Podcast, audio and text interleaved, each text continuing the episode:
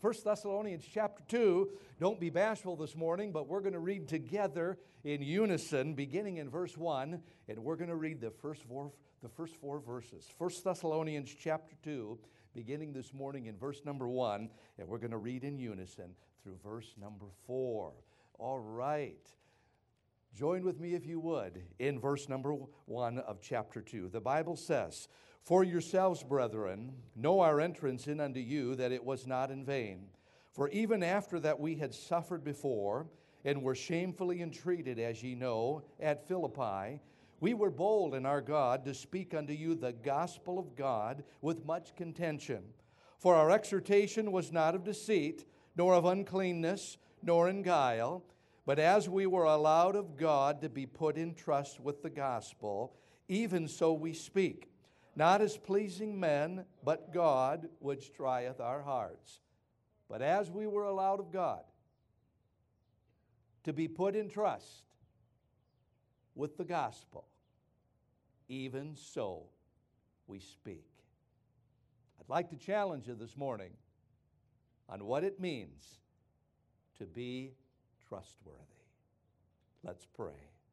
Father, thank you for this place. Thank you for this college. Thank you for each of these young people that you've brought from around the world and around the nation to study here.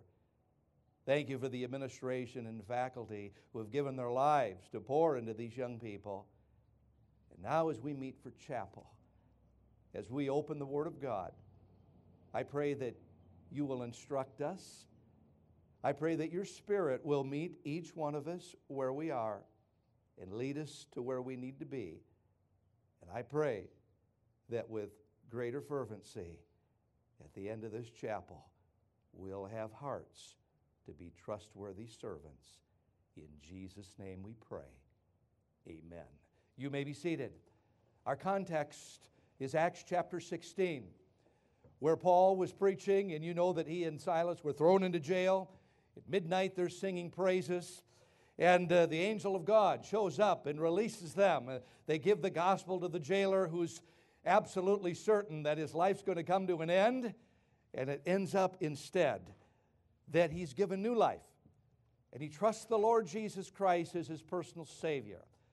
The Apostle Paul is beaten. They find out he's a Roman, and the next day he's released. The Bible says in Acts chapter 17 that they went down the road, and it's approximately 50 miles, to a city called Thessalonica. And the Bible says that they were there three Sabbath days, or literally three weeks. But great things happened when they were there. A local church was established. And when we get to 1 Thessalonians chapter 2, questions had arisen about Paul, about his integrity, about his motives, about his ministry. If you're going to be faithful and serve God, you're going to find that it won't all be smooth sailing. You'll encounter many challenges, as you know, but I think one of the hardest is when people question your character. Under the inspiration of the Spirit of God, Paul, in these verses of 1 Thessalonians 2, gives a defense of his life in their midst. And I believe it powerfully presents for us who are in the ministry and you young people who are going into the ministry and have years, Lord willing, of faithful service ahead of you, it provides a pattern of those ingredients that must be in our lives if we are going to be men and women of godly character. If we are going to be trustworthy. Notice with me this morning, students, that Paul says, I was trustworthy, number one, in the content of my life. The content of my life. He says in 1 Thessalonians 2 and verse 1 For yourselves, brethren, know our entrance in unto you, that it was not in vain. But even after that, we had suffered before and were shamefully treated, as ye know, at Philippi, which we just referenced, Acts chapter 16. He said, We were bold in our God to speak unto you the gospel of God with much contention. Now he describes the content of his life. Now remember, we all have a body of knowledge. We all have a body of content that God gives to us that we live out. He was an apostle, he was a preacher, he was a, a writer of scripture, and so it's in that context that he describes the content of his ministry. He says in verse 3 For our exhortation, that's our preaching, was not of deceit. I mean, there's a saying that we use in the South Paul was gun barrel straight. The Bible says, Let your yea be yea and your nay be nay. That was Paul. He was completely honest. He goes on and says, Nor of uncleanness. There was no sensuality in his ministry no sensuality in his dealings. I need not expound upon this today in the 21st century. Every one of us know that we live in a time when sensuality abounds. Paul said, It wasn't in the fabric of my time with you. He goes on and he says, Nor in guile. Speaks of his motives. Every now and then, my Wife and I will be with someone and we'll get in the car to leave. And my wife will say to me, Greg, he or she, in their conversation with us tonight, they were guileless, without agenda.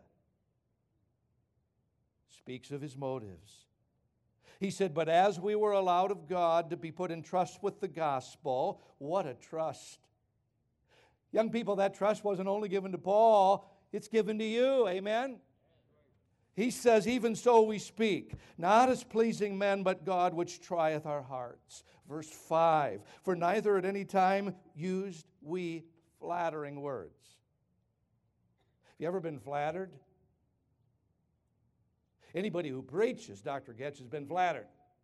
You've been in meetings where people have flattered you. No fun to be flattered. It's, it's great to be encouraged, no fun to be flattered because flattering always is done for the wrong reasons. Paul said that wasn't in his ministry. He said, As ye know, nor a cloak of covetousness. Hey, Paul didn't go places to preach for what he could put in his billfold. He said, I wasn't motivated by the dollar. He said, Nor of men sought we glory neither of you nor yet of others, when we might have been burdensome, as the apostles of Christ. Now, he was talking about the parameters of his ministry. May I say that the tempter comes to us wherever our strength is. That's where we struggle to be trustworthy in the content of who we are and what we do. If you look at people who get in trouble with money, many times there are people who have access to money. Many times there are people who have access to the books. And they, they get tempted with the, what, what's at hand. Students, what you have at hand is studying reading, writing papers, filling out reports for your, for your extension. May I say, at this time in your life, you need to determine in your heart that you're going to be gun barrel straight, as Paul told Timothy, that you're going to provide things honest in the sight of all men, because as you set the pattern to be trustworthy in the small items of your life, in your reading reports, and all that you're, all that you're called upon to do by your teachers, the way is being paved for you to be honest and trustworthy in your future ministry. I taught for years at two other colleges. I taught homiletics. The last college I taught at, we had this policy during finals. If you were caught cheating on a final, you were expelled. So when we would go into the week of final exams, one of the administrators would stand up in chapel and would say, Students, let me remind you of this policy. It's not we don't have this policy at midterms, but we have the policy at finals. If you're caught cheating on an exam, you will be expelled. So the stage is set. I was uh, giving this test.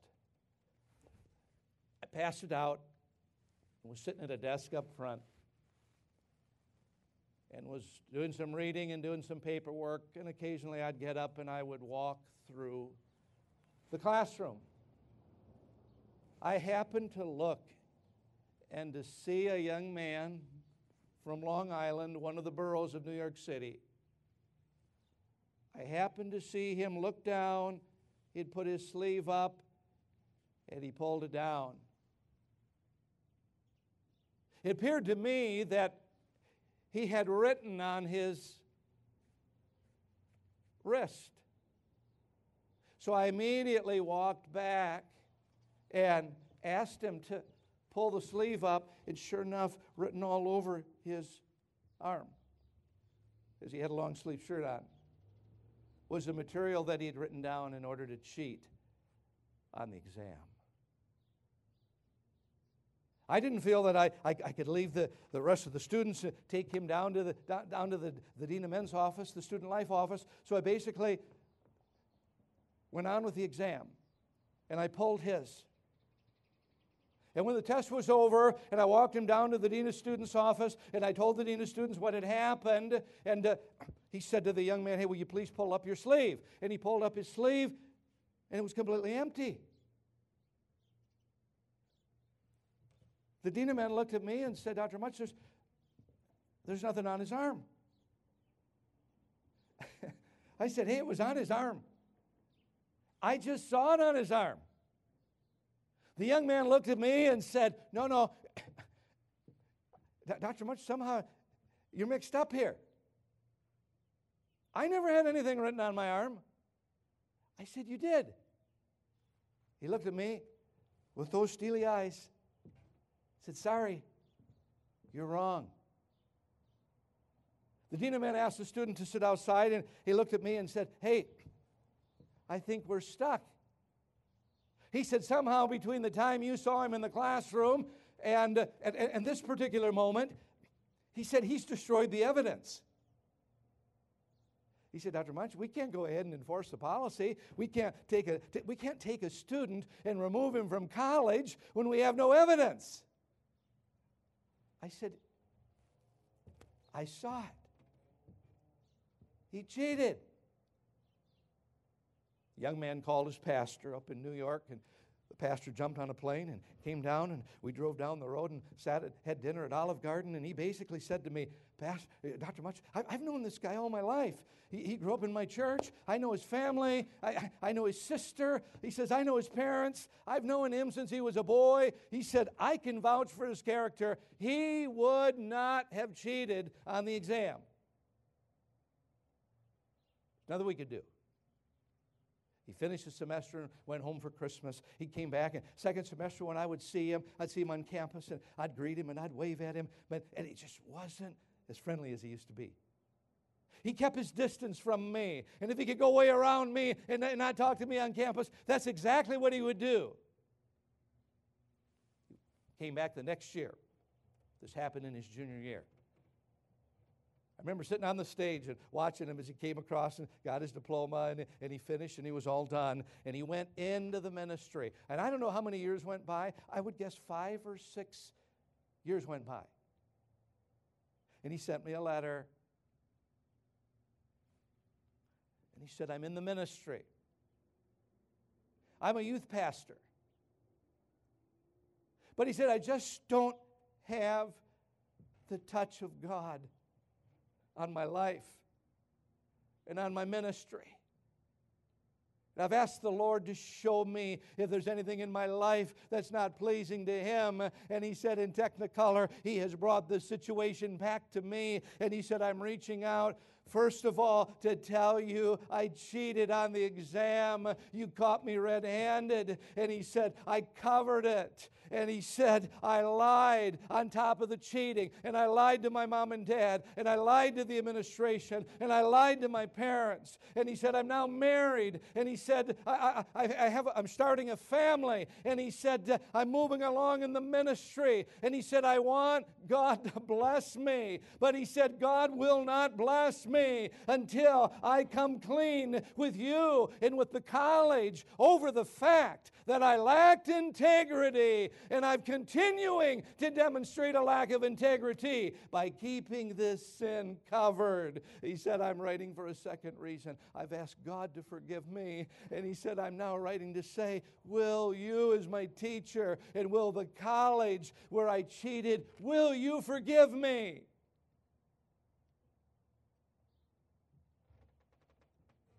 I got on the phone. I said, Yes. yes. Yes, we forgive you. I forgive you. The college forgives you. It's under the blood. But I said, let me help you with something going forward in the ministry. Your temptation isn't just going to be when you're a college kid in homiletics. Your temptation as a preacher is going to be when you're preaching along and trying to make an impression. Your, your, temptation is going to be to exaggerate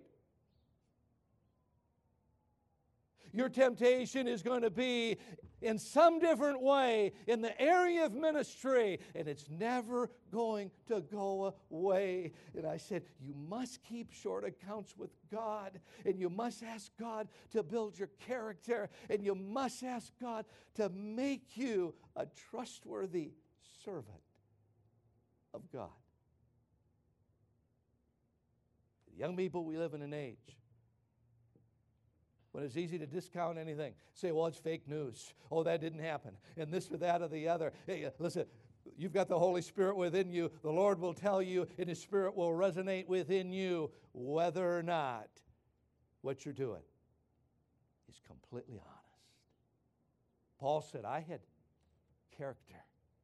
I was trustworthy in the conduct of my ministry. But quickly this morning, he says, secondly, I was trustworthy, in, excuse me, in the content of my ministry. I was trustworthy, secondly, in the conduct of my ministry. Verse number 10 Ye are witnesses in God also, how holy and justly and unblameably we behaved ourselves among you that believe.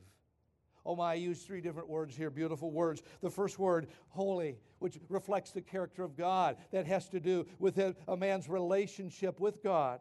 That's a vertical relationship. He says, how holy and how just. That has to do with our vertical, not our vertical, but our horizontal relationships. And he says, unblameably, he said, there was nothing that could be laid to my charge. He says, we behaved ourselves in this manner among you that believed. By, I thought of Joseph. In Genesis 39, when he was given great responsibility, and if there was ever an outsider, it was Joseph.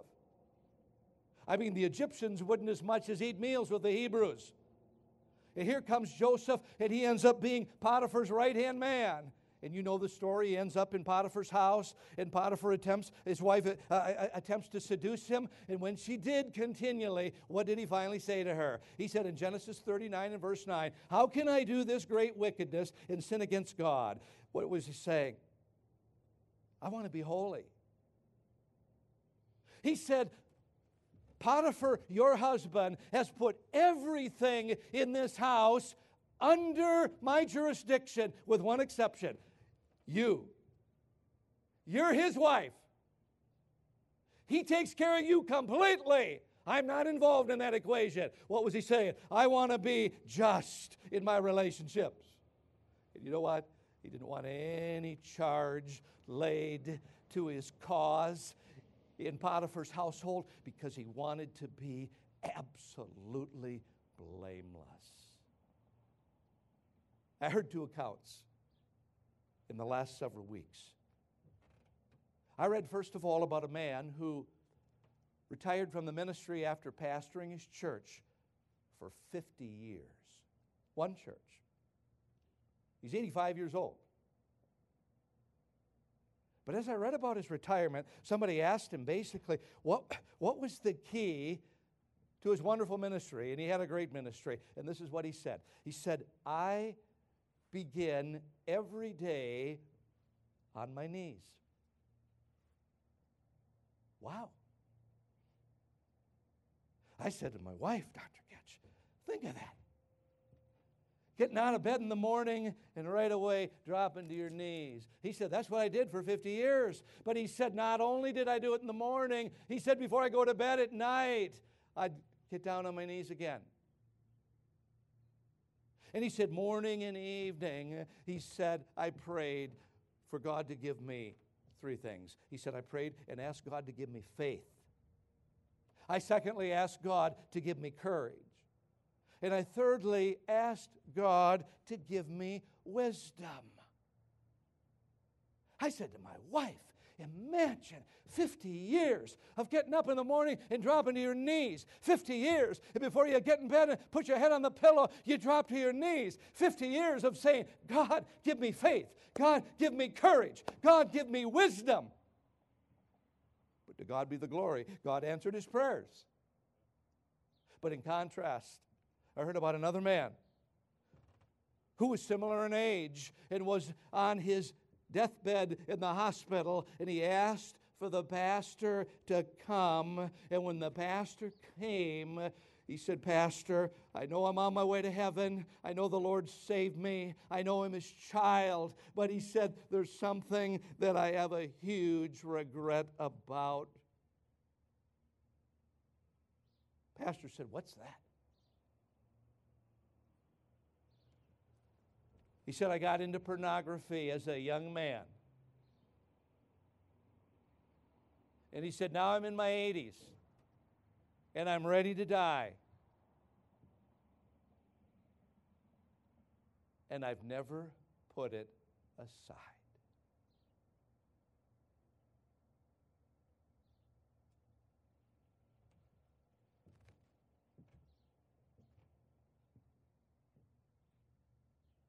What a contrast. Both those men had decades of life.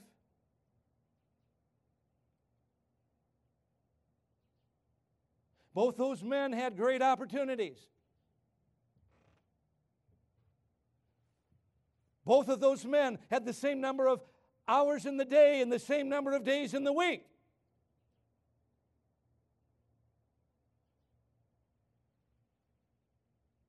But in their mid 80s. Both lives arrived at two different destinations. The one man, like Paul, could say, Look at my life, take it apart for the glory of God. It was a life of faith. It was a life of courage. It was a life of wisdom as God blessed me in unusual ways. The second guy hung his head in shame. Oh, the regret. Could have made different decisions. I could have put different things in my heart. Truly, only one life will soon be past. Only what's done for Christ will last.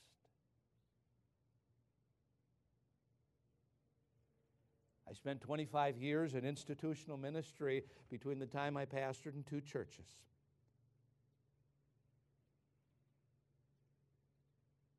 In my great shock, Dr. Getch being back as a pastor.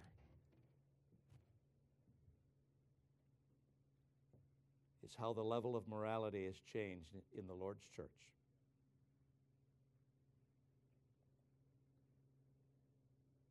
Young man, young lady, remember you sow a thought, you reap an act.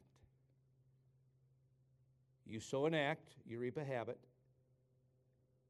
You sow a habit, you reap a character. You sow a character, you reap a destiny. Conduct in the private place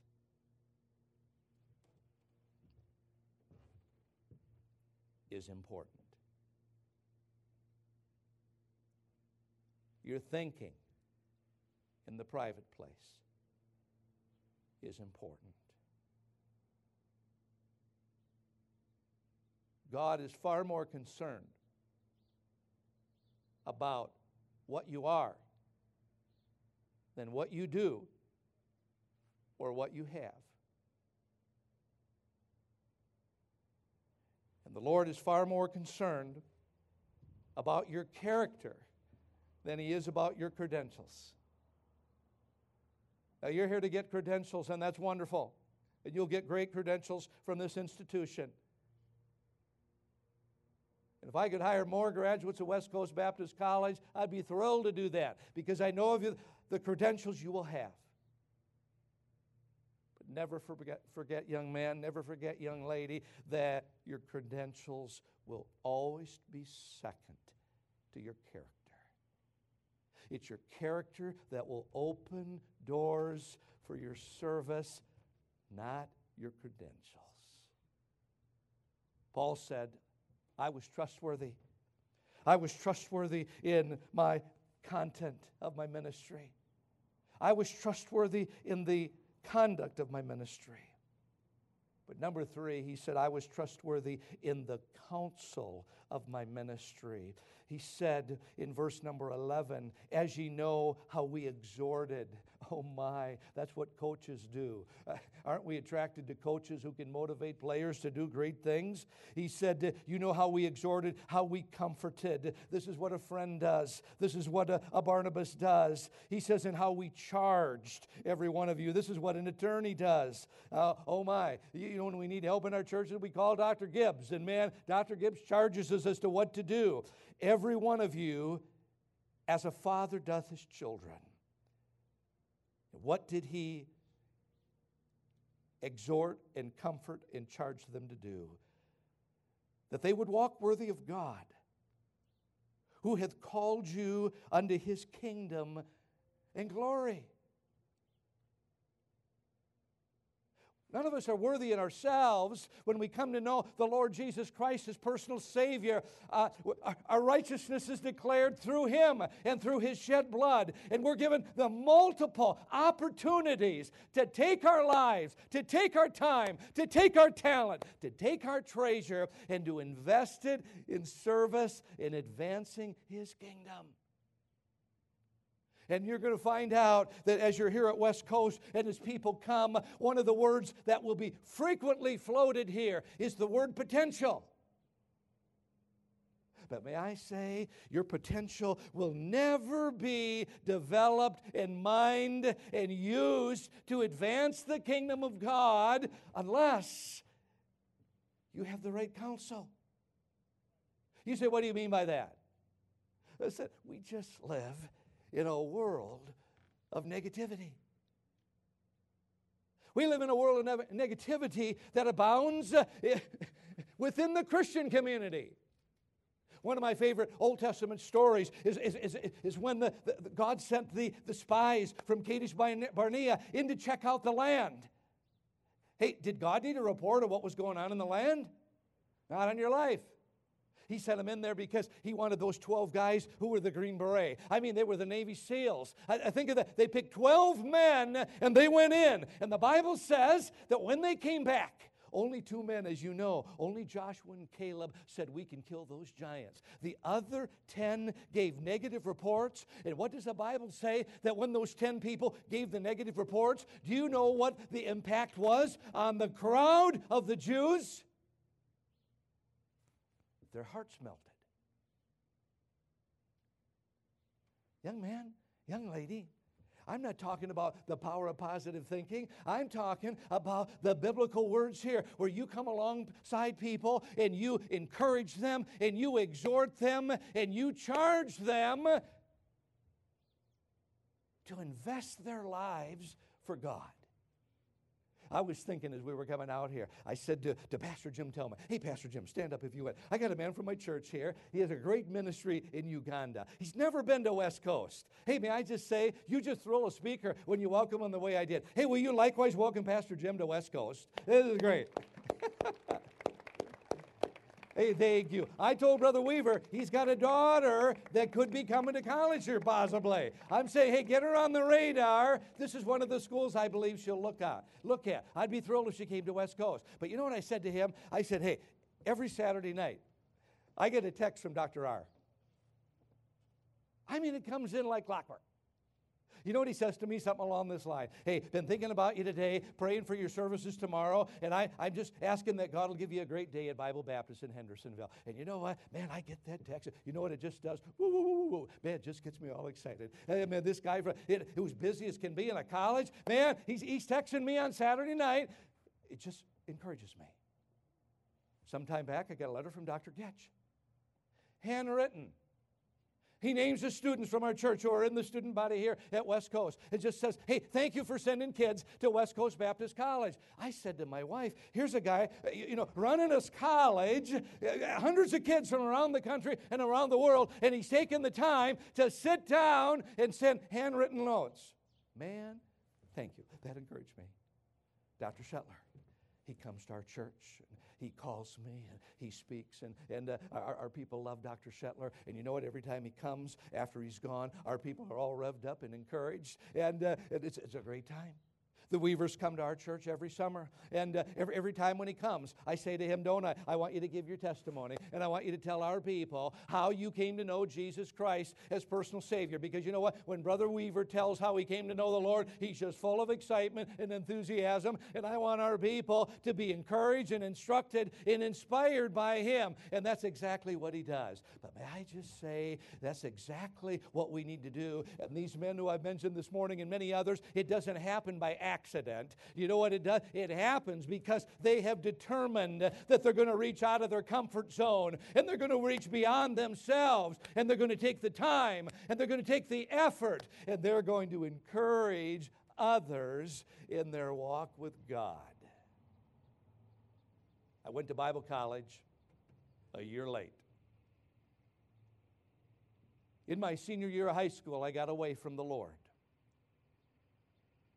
Instead of going to college, where I'd originally thought when I was younger I would go to Pillsbury Baptist Bible College in Minnesota, I went to a state university in Minneapolis.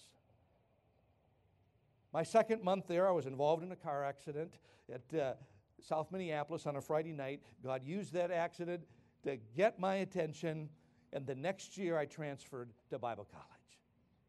We had a student body much like this.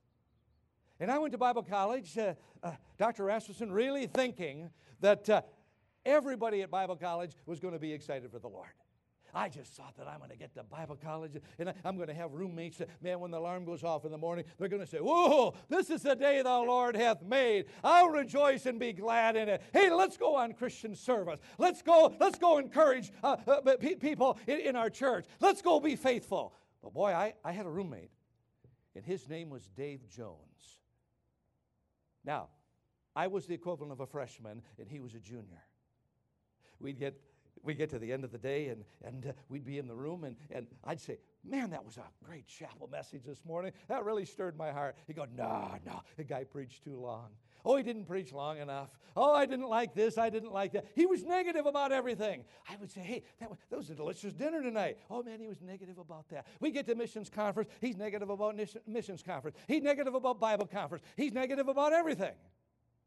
Every fall in Minnesota, we had all these trees and the leaves would fall, and we'd have rake day, and we would uh, rake the campus. We had about 500 rakes. And they'd bring them out uh, the, the, night before, and they'd stack them up on the middle of the campus. And we had the day off, and man, we could wear our blue jeans, and, and uh, we were just so excited to spend the day raking the campus. That's where I met my wife. I should say, got to know my wife in a greater way.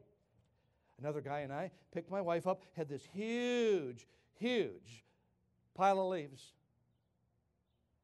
and I took her by the ankles, and my friend took her by the wrists.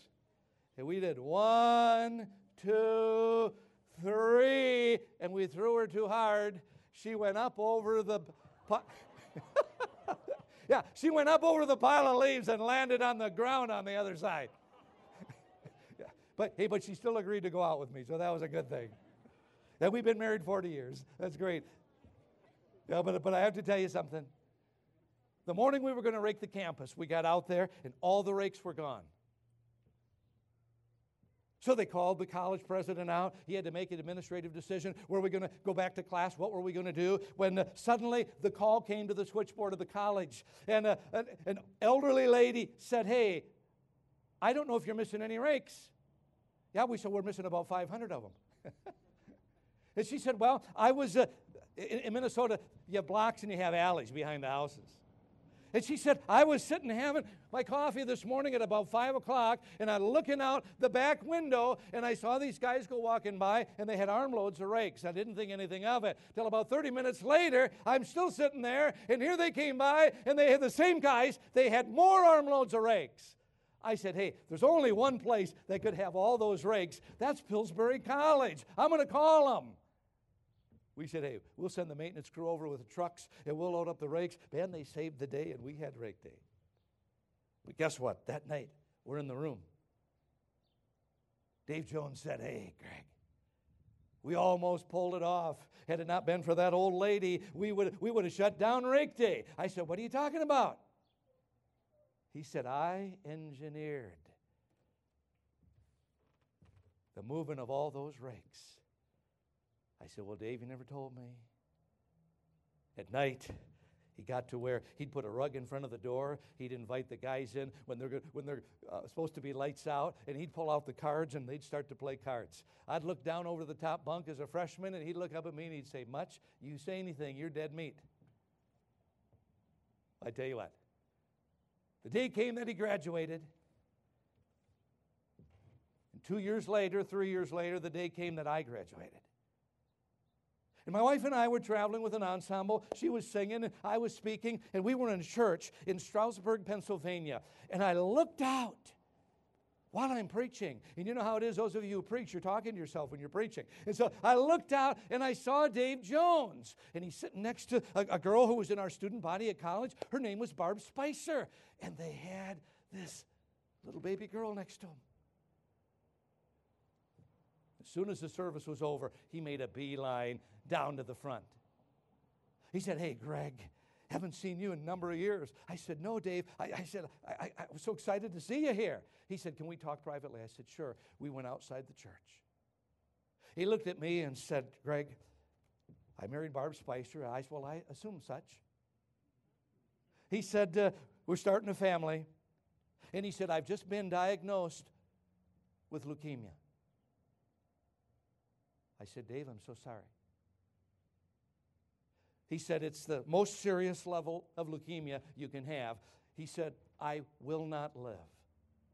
Oh, I said, Dave, we'll pray. It may very well be that God will heal you. Well, he said, it's going to take a miracle. That's the only way I'll live. Otherwise, he said, this is the timeline they've given me. And I forget what it was. It was not very long.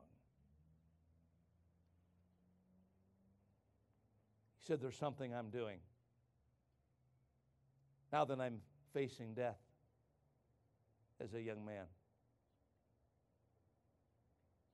He said, I'm reaching out to people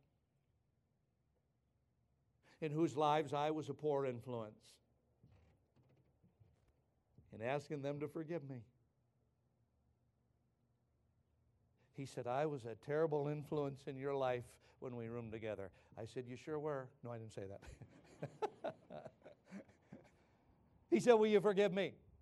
I said, Dave, I forgive you. We gave each other a bear hug, and off we went. Two years later, we were back in that church in Stroudsburg, Pennsylvania on a Sunday morning, and I'm preaching away, and I looked back. There's Barb Spicer Jones. And there's the little girl who's two years older. Immediately, immediately after the service, she came down front. Said, Hey, Greg and Luann, eh, great to see you guys. She said, Dave's gone. Dave's in heaven. But she said he always was so pleased that he talked with you before he died.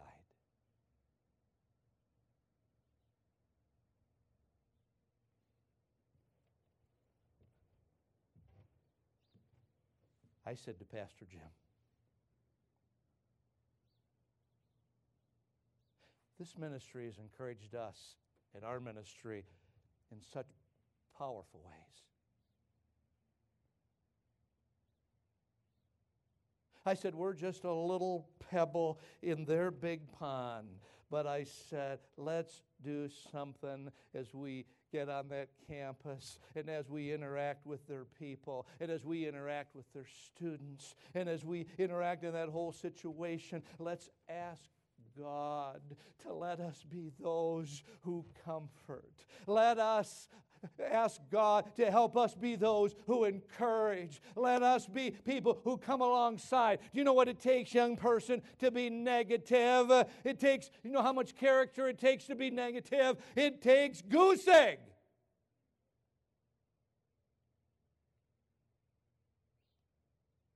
The Greek word edification means to build. Just as these buildings were designed by an architect, and just as there was a crew who came out, and electricians who put in the electric, and plumbers who put in the plumbing, and, and the people who did the stucco, and all that's involved, and now you end up with these a beautiful edifice. So it is that God has a plan that you know what we do? God's at work in our lives through His Spirit, through His Word, through the shed blood of His Son. But you know what? He uses us as individuals to come along and say, hey, come on, come on. Wasn't that a great, uh, uh, uh, a great day? Hey, wasn't that a great meal? Isn't God good?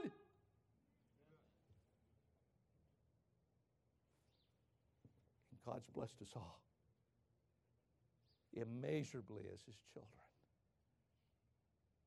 Paul said, Say what you want to about me, but the record stands. He said, God is my witness. I was given a trust, it was the gospel. He said, God, knowing my heart, in the court of heaven, he'll validate what, uh, what I'm writing down here in this letter to you. I was a trustworthy servant. I was trustworthy in the content of my life in ministry. I was trustworthy in the conduct of my life in ministry. I was trustworthy in the counsel of my life in ministry. And the testimony stands to this day. We're getting ready for an election. Big, de- big debate tonight. But it reminds me, you study this in the history books, one of the great political scandals of our nation Watergate. Richard Nixon, of course, resigned in disgrace. And as he was leaving the presidency, the highest office of our land, as he gathered his staff together there in the White House, spoke these words. He said, You forget how magnificent it is on the top of the mountain until you have to walk through the depths of the valley. You know what he was saying, student? He was saying, You forget what a great privilege it is to be given a trust until you've been found and declared to be untrustworthy. Students, I can't leave this platform because of your COVID guidelines, but if I could, I would run up to each of you and I would I would shake you and I would say, The Lord is talking to you. He's given you opportunity. He's given you uh, the, the, the, thrill of being in a place like this and to study and to serve and to have tools put in your toolbox. Determine right now that God helping you, you're going to be trustworthy. And that it'll carry over from your days in college into your ministry. And that one day you'll look back on it and say to the glory of God, I served him on the mountaintops. I served him in the valleys. And he gave me great opportunity. But he found me to be a trustworthy.